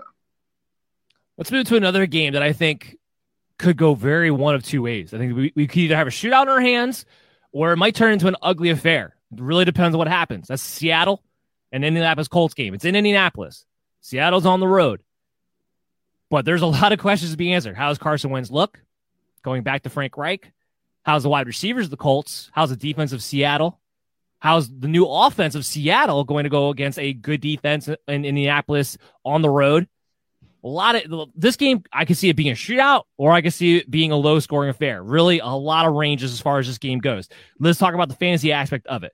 First of all, you're not, don't get cute. I've some guys have been trying to get cute this week that I've talked to throughout the week as far as, oh, what do I do with Russell Wilson? And if you draft a Russell Wilson, you play him. He's my top ten Q B. Ultimately, I think the offense is still going to flow through Russell Wilson with Shane Waldron taking over the plays. I think they have a good system in place to attack this particular type of Colts defense. But I do think it'll be a battle. I absolutely think it'll be a battle. But you're not benching Russell Wilson. You're not benching the wide receivers. D K Metcalf, uh, Tyler Lockett. It's a tougher matchup with the corners. No doubt about it. But these are guys you're going to play. Metcalf I have as a wide receiver nine. And then Tyler Lockett I have in my top thirty-six of wide receivers at wide receiver twenty-five. Two guys, you still play. This offense focuses around those two. Anything you have to say about Russell Wilson, D K Metcalf, or Tyler Lockett? No, I echo what you say. I mean, I think if you have these guys on your team, you play them. But this, these aren't guys necessarily we target in D F S or they're guys that I think have right. a lot of upside this week. I think they're going to have, you know, because their involvement, they're going to have decent floors, and you have to play them because you redrafted them for. But I think otherwise, these aren't guys that you're necessarily looking for huge games out of. It's really a bad matchup for the offensive line for Seattle. And defensively, Colts, I think, are being one of the better teams in defensive, you know, put things out there this year. So I think that's basically just kind of keep that in mind. That you're not looking for huge games out of any three of those guys. The other the other positions you're not overthinking. Chris Carson, Jonathan Taylor this week. Jonathan Taylor is my R B fourteen. Seattle, you can run on. You can run, while I'm worried about Nyheim Hines, his involvement, maybe Marlon Mack is the new uh, you know Jordan Wilkins this week, or he gets like eight carries or so, kind of siphon that off. I still expect Jonathan Taylor to have a very solid game in this matchup. You're not overthinking that. Not that I think anybody would in M D Nation anyway. And Chris Carson's inside my top twenty-four at R B twenty-three. He sneakily could be one of those lower ranked workhorse backs because I expect him to be involved in all three downs. So he just has a safe floor, even though this is going to be a tough matchup against a good vaunted Colts front. But again, he has a safe floor because he's going to be involved in that passing game. He's going to be the main rusher. This is not a committee in Seattle backfield. So a safe floor there. Everybody you're playing in that instance. Yeah, I echo what you're saying. I think this is very similar to the receivers in Russell Wilson's situation. These guys all have, you know, to play them basically if you have them, but they're not guys I'm looking for have big games necessarily. You can attack Seattle versus, you know, running the ball with Jonathan Taylor, but I'm seriously concerned without Quentin Nelson on the offensive line, how good this Colt offensive line is going to be in general. So I do think it's going to be really interesting to see, do they open the holes that you kind of would expect against a Seattle team that has struggled against the run, especially last year. So now we get to the part of this game where there's more questions up in the air as far as what do you do? Carson Wentz, I mentioned him, my Q B thirteen. Even without a T Y. Hilton, this is a Seattle secondary that should still be able to take advantage of with the guys like Michael Pittman and guys like Paris Campbell. So Carson Wentz is somebody who's in that top-end Q B two streamer territory for me because of the wide receivers that I have. And Michael Pittman shocked me, shocked me. But I got him at wide receiver thirteen. He's going to be the made red zone target. I think eight to ten targets are very much in the realm of possibility, plus the top-end matchup. So, Chris, what do you think about Michael Pittman as my wide receiver thirteen? Uh, a little rich for my blood. Um, I talked about it on the B F L. I think Michael Pittman's the guy who's going to maybe expect to have the step up with T Y. Hilton being out. But I think the game matchup, this is actually a receiver that Seattle can kind of match up decently with. They have bigger corners. They're able to get more physical. I think the guy they're really going to struggle with is, is Campbell. I think Campbell is my guy that I kind of look in the Colts offense to have that kind of nice game. I think he's going to be able to use a lot in the slot. I think his speed's going to be uh, hard for Seattle to kind of match up with. He's actually the guy who I think is going to be the most productive in that passing game as, as the receiver position. A guy who's going to be a sleeper for me, though, is Paris Campbell. He comes in for me at wide receiver thirty-three. Going to be one of my favorite D F S plays. Here's what I like about what's going on. T Y. Hilton's out. We know for at least first three weeks of the season anyway. And, oh, just a little news on Campbell. I know he was limited in practice with an Achilles thing. They said that's been – it's kind of something that's kind of been lingering, but nothing they're worried about as far as this week goes. He's expected to be good to go. What I love is that they have Zach Pascal playing the T Y. Hilton role, or at least playing on the outside, I should say, allowing Paris Campbell to maintain his position as the slot receiver for this ball club, which I think is huge for Carson Wentz and Frank Reich. Carson Wentz was one of the top quarterbacks in targeting slot receiver when Frank Reich was calling the plays for them back in Philadelphia Eagles. We know Campbell has the speed to break away if he gets out in the open territory. I like the matchup here. It's at home. Without T Y. Hilton, he's going to be leaned on as the guy to make that big play. Paris Campbell is very much a home run threat to me in this matchup and comes inside my top thirty-six wide receivers. Yeah, and people forget me, before he got hurt last year, the guy had nine targets. He had seven catches that first game. So he's definitely somebody the offense was trying to utilize, even with a T Y. Hilton in their offense. I think they expect him to be kind of that next guy that steps up for T Y. And we talked we talked about Carson Wentz's you know, affinity for the slot position. He loves to throw to the slot receivers. He also likes to throw to deep. And they talked a lot about, I was talking in Indianapolis all offseason about them being able to push the ball down the field finally without Philip Rivers as the quarterback and being able to attack down deep with Carson Wentz as your quarterback. So I think Paris Campbell always has that floor where you can see him involved in the quick passing game, but also the opportunity to have a big play. As far as tight ends groups go for both of these teams, the Colts, don't yeah, don't, don't touch them this week. I am going to be interested to see, does Gerald Everett, is he going to be the bona fide starting tight end? Is he going to be utilized in that role? Because I do think he'll be a streamer at some point down the road, not in this matchup, but down the road later on in the season. So I'm looking for what his usage is. And on the Colts side of the ball, I don't think it's going to matter at any point. As long as everyone's healthy, we, they're going to rotate. They rotate like they rotate running backs. Frank Reich rotates like he changes underwear. It's it's unfortunate. I would love it for Mo Ali Cox at some point, but I don't think it's going to happen. So as far as the tight ends go, don't touch them. And as far as the Colts are understand, I don't know if you can take anything out of this game moving forward either for a potential, you know, sleeper situation. So let's talk about the betting of this game. It is a game I might be staying away from in general, but Chris, let's see what you kind of think here. Going to Seattle is actually a road favorite. So if I'm going to bet anything, it's going to be the Colts plus two and a half, but it's a minus two and a half Seattle at minus one ten, over under forty-nine and a half. Again, this is a game where I see a wide range of outcomes going either way. So the only thing that speaks to me is that the Colts being underdogs at home would make me lean that way. But ultimately, I think I'm just going to stay away from this game in general. Yeah, I am not touching this game. To me, this is a total pick-em game. I, I think either team can easily win. I think I agree with you definitely when it comes to the points scored. It could be a high-scoring game or it could be a really low-scoring game. It could be a really ugly game. I really don't. This this is a team that both defenses have kind of improved. You know, Seattle had the you know, best pass rushes in the second half of the season last year. So I think that it kind of matches up poorly for the Indianapolis Colts, particularly with their injuries up on the offensive line and Carson Wentz's propensity of getting hit last year. You know, leading sack, basically the top quarterback who got sacked last year. So I think this game had to get one or two ways. It could be really high scoring or it could be really ugly. So this is a game I'm avoiding with all at all costs if I can. Mary redeemed a fifty thousand dollars cash prize playing Chumba Casino this year. I was only playing for fun, so winning this was a dream come true. Chumba Casino is America's number one social casino experience. It's serious fun. With over eighty casino-style games to choose from, you too could win life-changing amounts of cash. Be like Mary. Log on to Chumba Casino dot com and give them a whirl. That's Chumba Casino dot com. No purchase necessary. Void where prohibited by law. eighteen plus. Terms and conditions apply. See website for details. The voice in the preceding commercial was not the actual voice of a winner. It's wintertime. When temperatures go down, the likelihood goes up that your furnace and other appliances go down with them. So don't risk a costly replacement. Stay comfortable with coverage on the appliances you depend on most with the Service Guard Appliance Repair Program from Black Hills Energy. It's peace of mind in a plan. Visit black hills energy dot com slash sign up to learn more. So we're going to take a quick break, come back on the other side, get the last games of the early afternoon Sunday preview matchups that we're going through. And, of course, we still have the mailbag segment for you guys, so stay tuned on the M D's Fantasy Football Show. We'll be right back after this. One of the best sponsors of the show is named Symbol. That's S I M B U L L, Symbol, where Wall Street meets sports gambling in this innovative app. The Symbol brings the fun of being able to play for the long term by purchasing, selling, and trading stocks of your teams.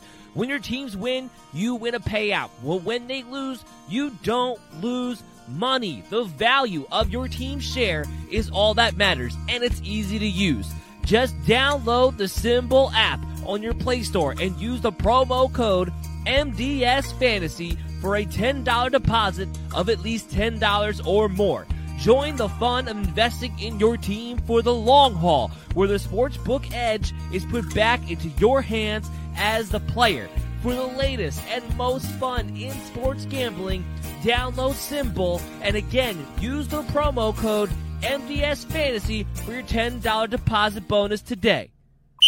You're listening to the M D's Fantasy Football Show. Welcome back in, M D Nation. You are watching or listening to the M D's Fantasy Football Show as we're going through our Week One previews. As always, I'm your host, Dan Mader, joined here with Chris Dahauer. Talk, we've been previewing all the matchups Thursday night game. We're talking about all the early Sunday afternoon games. We're talking about what bets we want to make or don't want to make and stay away from. We're combing through it, Chris. We're giving everyone the talking edge. Talking week one N F L football. That's, That's what we're right. talking. Talking about week one. We still have the mailbag segment, but we have a few more games to get to before we do that. Kicking it off with the Chargers and the Washington football team. Blech. But what I want to say is this first, though. I got another bust alert. I'm talking about Justin Herbert on the bust alert watch. Justin Herbert, for me, all the way down my list against this Washington team, all the way down. I am not expecting a good game here out of Justin Herbert at all. I know everyone's excited about him. This is a tough game. They're going on the road to the East Coast. It's not a good matchup. Austin Eckler may be out because of the hamstring issue. He did not practice yesterday. We're still waiting to get more clarification on that situation as far as what to expect, but he may be out. What do you think about Justin Herbert this week? I just got to get some real a quick question. Was Justin Herbert actually below Sam Darnold? Because I didn't see him on the graphic at all. Uh, I have to double check. Now, this graphic is old, so I'm I'm not one hundred percent sure where I have him right now. I mean, all the way afterwards. Down, I was like, wow, is he really that far down? Because I didn't see him, and I was like, but Sam Darnold's on that list. But first of all, I hate Justin Herbert like any like you kind of do in a sense, but he never, ever can be really below Sam Darnold, in my opinion, no matter who they're playing. Having I think, said that, I think when the Sam Darnold's playing against the Jets with the weapons they have, I think he absolutely can be. My book, never. But having said that, I don't disagree. Justin Herbert's Herbert's my twenty-sixth quarterback, by the way. Wow. So he is yeah. he is below this list. Yeah. So I bust think alert. I'm not bust alert, bust bust alert. Yes. Um. I that's definitely a guy I don't disagree with you that I will try to not play if I have opportunity to. Hopefully, if you had drafted to your quarterback Justin Herbert, you didn't just draft him and maybe have another option. Hope preferably, but I think this is a really poor matchup for him. You know, the Chargers' offense line is supposed to be improved, but you still got to see them kind of gel and kind of have some kind of continuity. This is a really bad matchup for the passing game as well. If Austin Eckler is not playing, it's going to get real interesting for him because the only thing he'll basically have is Keenan Allen. Now, Keenan Allen does have an advantageous ma- matchup. We'll talk about the receivers in a second, but I think it's the only thing he really has going for him because otherwise there's a lot of things on that Redskins defense to be afraid of for this Chargers offense. Well, that's what I'm worried about. If you don't have an Austin Eckler, automatically not only become one-dimensional, but you also lose your check-down safety blanket against what's going to be one of the top pass-rushing units in the entire N F L on the road. This spells disaster. That's why I'm so low on Justin Herbert. And while hopefully if you're part of M D Nation, you let someone else make that mistake when they were drafting Justin Herbert in the top seven rounds. If you did take him, that is one quarterback that you drafted that high who I would say go find somebody else for this particular week. I really would because there's a lot of better options out there, a lot more higher upside. Just talk about Ryan Fitzpatrick real quick just to wrap up the quarterbacks. He comes in for me outside of my top twenty-four as well. I'm not expecting a big game here. Chargers defense is good. Brandon Staley is good. And the Chargers defense has something that they don't normally have going into this part of the season, which is health. We haven't seen this team be healthy, really. And I love, again, going back to Brandon Staley, I love what he's able to do. His scheme fits his defense really, really well. I think we, instead of seeing a Fitzmagic game, we might see a Fitztragic game to start off week one. I think a lot of interceptions are in his future. That's why he's outside my top twenty-four this week. Yeah, I don't think this is necessarily a blow-up spot for Fitzpatrick. I one hundred percent agree with that. I don't know if I would be as low just because I think one thing he does well, people kind of forget about, is he scrambles and he does get yards with his legs. I think you're going to see him be able to kind of have a floor as a result of that. He's not going to have one hundred yards rushing on any of such means, but he's the guy who can get you forty, fifty yards rushing. I think you're going to see a little bit of R P O action with them this year. Um, so I expect that he has some kind of floor, but I'm with you. This is a bad matchup for him. This isn't a guy who I'm going to be rolling out week one versus that Chargers defense and excited about. So let's get back to the Austin Eckler news. What happens then if he is, if he is in fact out? Now, as it stands right now, I have him ranked as if he's going to play. We're waiting to see on that. I'll keep my rankings updated on belly up fantasy sports dot com. You can go ahead and check out the website there uh, whenever you need to. I have him ranked at R B twenty-seven coming into the game. We'll see if he goes down further down my list. If he doesn't play, the R B two as of right now is Justin Jackson. Expect Joshua Kelly to get involved, maybe to a lesser degree, a Larry Roundtree. Justin Jackson, though, he would come into my, probably come into my top thirty-six as far as running backs go, if he's going to be the guy heading into this matchup. Chris, what do you think about the Chargers backfield if Austin Eckler does not play? Yeah, I agree with you. I think Justin Jackson could be the flex discussion for people. I think he is probably has the most upside in that backfield. Um, there's a lot of talk during the offseason about how these guys are going to be kind of utilized. And basically, Roundtree and Kelly are going to be those grinder guys. They get you the third and ones, and maybe get you a red zone touchdown, so maybe they could fall into something for you. But overall, Jackson's been a more explosive player. He's been a better pass protector. He's been more involved in the passing game. So he has more of that chance to kind of play the Austin Eckler role and, and be more effective. So I don't think he has huge upside in this game necessarily, but I think he would be a solid flex play. Now, the one thing, we'll have to see exactly what Staley's able to bring to the table, but the one thing you were able to do on the Chargers very, very well last season was run the football. Antonio Gibson comes in as my R B seven on the week. The big thing we're going to be asking ourselves, is he going to get truly the McCaffrey role? That's finally a question that we're going to look for answers in in week one. Is J D McKissic going to be involved? J D McKissic actually coming inside my top, just inside my top forty-eight and half point P P R leagues this particular week. We did see him still stay involved in the passing downs throughout preseason, but then they would always hype up Antonio Gibson taking over that role and being more of a workhorse back. So, Chris, what are you expecting to see out of Antonio Gibson this week? I think this is a huge, huge implication of how he's going to be utilized this year. Um, I think that people kind of forgot that while Gibson was very solid productive production-wise last year, this guy never had more than fifteen carries in a game the entire season. So you have to kind of see, can he handle the volume, because he wasn't really involved a lot in the passing game, and will he get that volume? I don't think he'll ever have the Christian McCaffrey quote-unquote role. I think Christian McCaffrey is unquestionably a guy who's going to play like ninety percent of the snaps. I think Gibson's going to always kind of concede some of the snaps to McKissick. I think you might see a little even Jarrett Patterson thrown in there just for kind of shits and giggles once in a while. But I think overall, I think you're going to see Gibson, you know, really his utilization be more effective. Is now it's going to be, does he get twenty touches, or does that mean that still he gets the fifteen to sixteen touches? Well, that's the mark right there. twenty touches. That's what I'm looking for Antonio Gibson. I'm looking for twenty touches to dictate, is he going to be an R B one this season or not? And I do think that's the question that will get answered within week one. I think we'll have a good idea after that. Let's talk about the wide receivers of this matchup. Keenan Allen is definitely a guy who's going to get targeted a ton. He's my wide receiver nineteen on the week in half-point P P R leagues. He probably has a safe of a floor of any wide receiver out there, especially if Austin Eckler's not going to play. That means, you know, we know what that means. I mean, Keenan Allen might get fifteen targets in this game, p- potentially, if that winds up being the case. What do you think about Keenan Allen this week against Washington? Yeah, and he's also the guy who's been playing in the slot where it's where you attack Washington. Their outside corners are pretty good, um, and it's something you kind of struggle with. Teams have kind of struggled in the last year as well with, but you can definitely attack their slot receivers, and Keenan Allen's where he predominantly is. We know he's Josh Herbert's favorite target by far, so I expect him to have a huge game. Um, touchdowns is always where you kind of kind of question, will he be able to score touchdowns for you, because he kind of struggled with that. But you, P P R, well, he's, he's going to be a great play, and I think he's going to have a really solid floor even standard leagues. Yeah, I'm not looking to play any of the other Chargers wide receivers. I want to see what Mike Williams is doing, Jalen Guyton, Josh Palmer. These are all guys. I want to see how their rotations get mixed in. Is Herbert looking for guys outside of Keenan Allen? Jared Cook is a streaming tight end for me in that territory, but you should have better options, especially in this matchup against Washington as well. And then we go back to the Washington side of the ball. Curtis Samuel, not practicing today. We just got news about that. I don't think he's going to play this week. That should mean all aboard Terry McLaurin train, because there's, again, kind of similar to the Chargers, not going to be much else to throw to. And while the Chargers have a good, this is a tougher matchup, the volume will keep him there as such, especially with Ryan Fitzpatrick, who we know will let it fly. Terry McLaurin coming in as my wide receiver fifteen on the week. Yeah, and we saw Chris Harris not be the same kind of corner, especially when he plays on the outside. So I think Terry McLaurin's definitely a guy that you're locked and loaded in your lineup. The only you know, sleeper possibilities on the Redskins side, maybe you see Nahami Brown. He's, there's nothing great reports out about him playing. He's been very productive down the field. We know Fetz likes to throw it down there once in a while and take some shots. And then you have you know the rumor about Adam Humphries basically being his favorite target in practice and in preseason. So Adam Humphries might have some sneaky value there, especially in D F S leagues. Adam Humphries, unbelievable. Let's talk about the betting on this game.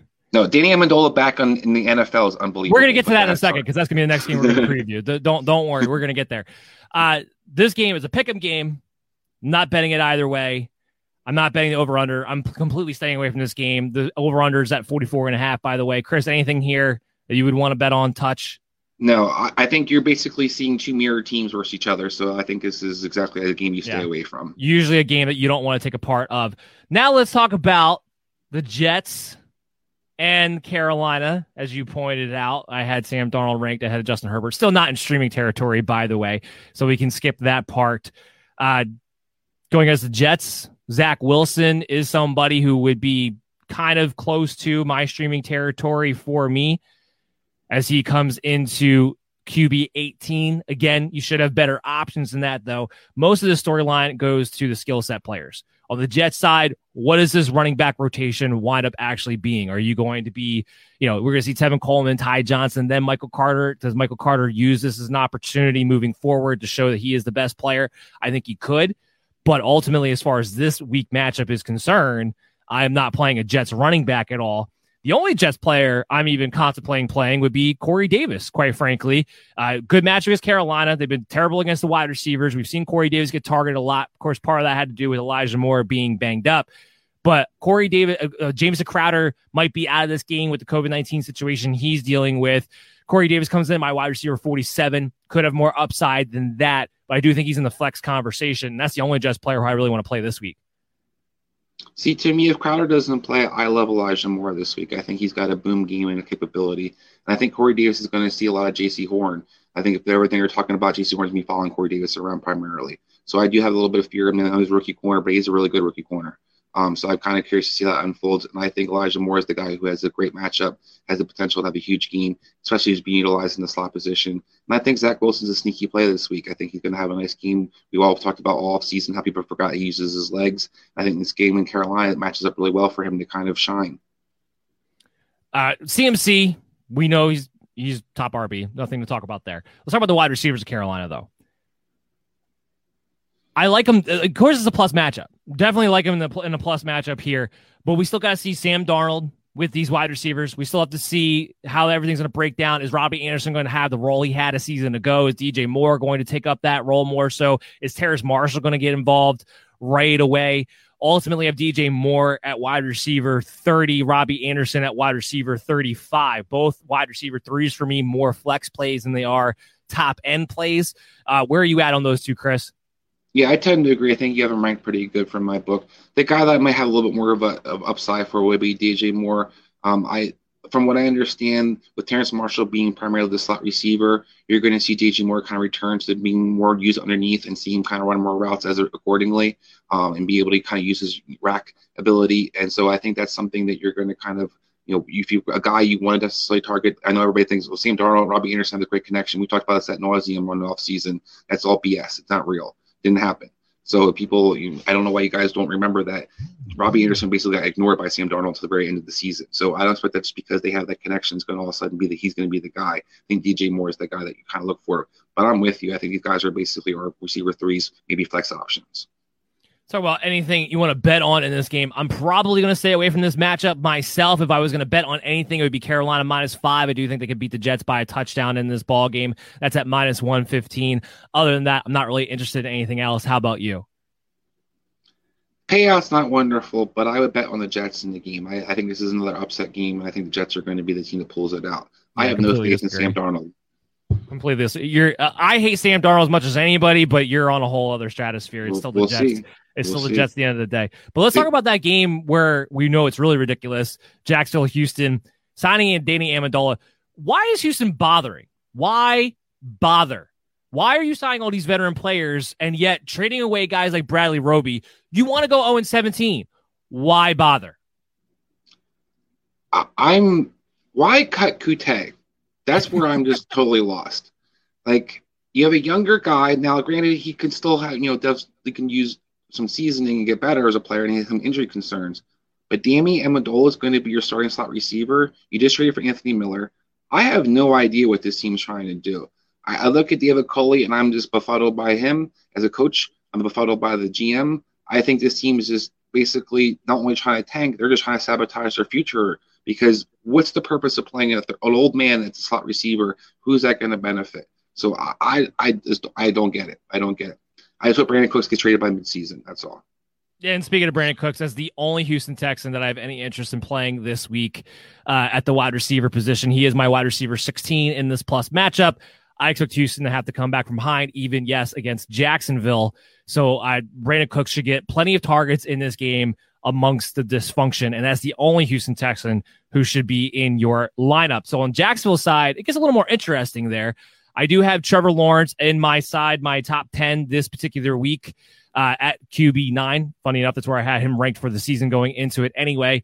You love the matchup against Houston. They can't really put much of a pass rush on them. They traded away their only half-decent corner this past week. He gets D J Chark back healthy. Marvin Jones, LaVisca Chenault. You still have James Robinson.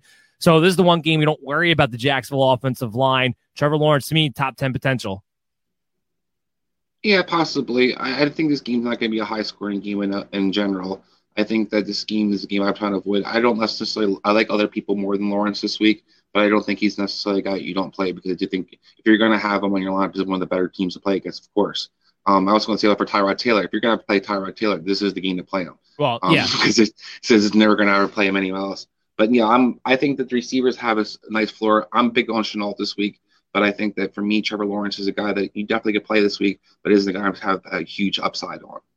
Yeah, uh, James Robinson coming in, my R B six on the week. I do fully, strongly feel like he's going to finish inside the top ten. Houston's terrible against the run. That should be no different this year. And we know he should get a significant workload. Even if Carlos Hyde does get mixed in, I expect Robinson to get a significant workload against a great matchup in Houston here. So I'm big on James Robinson as far as being in the top ten. Anything different you feel about in that case?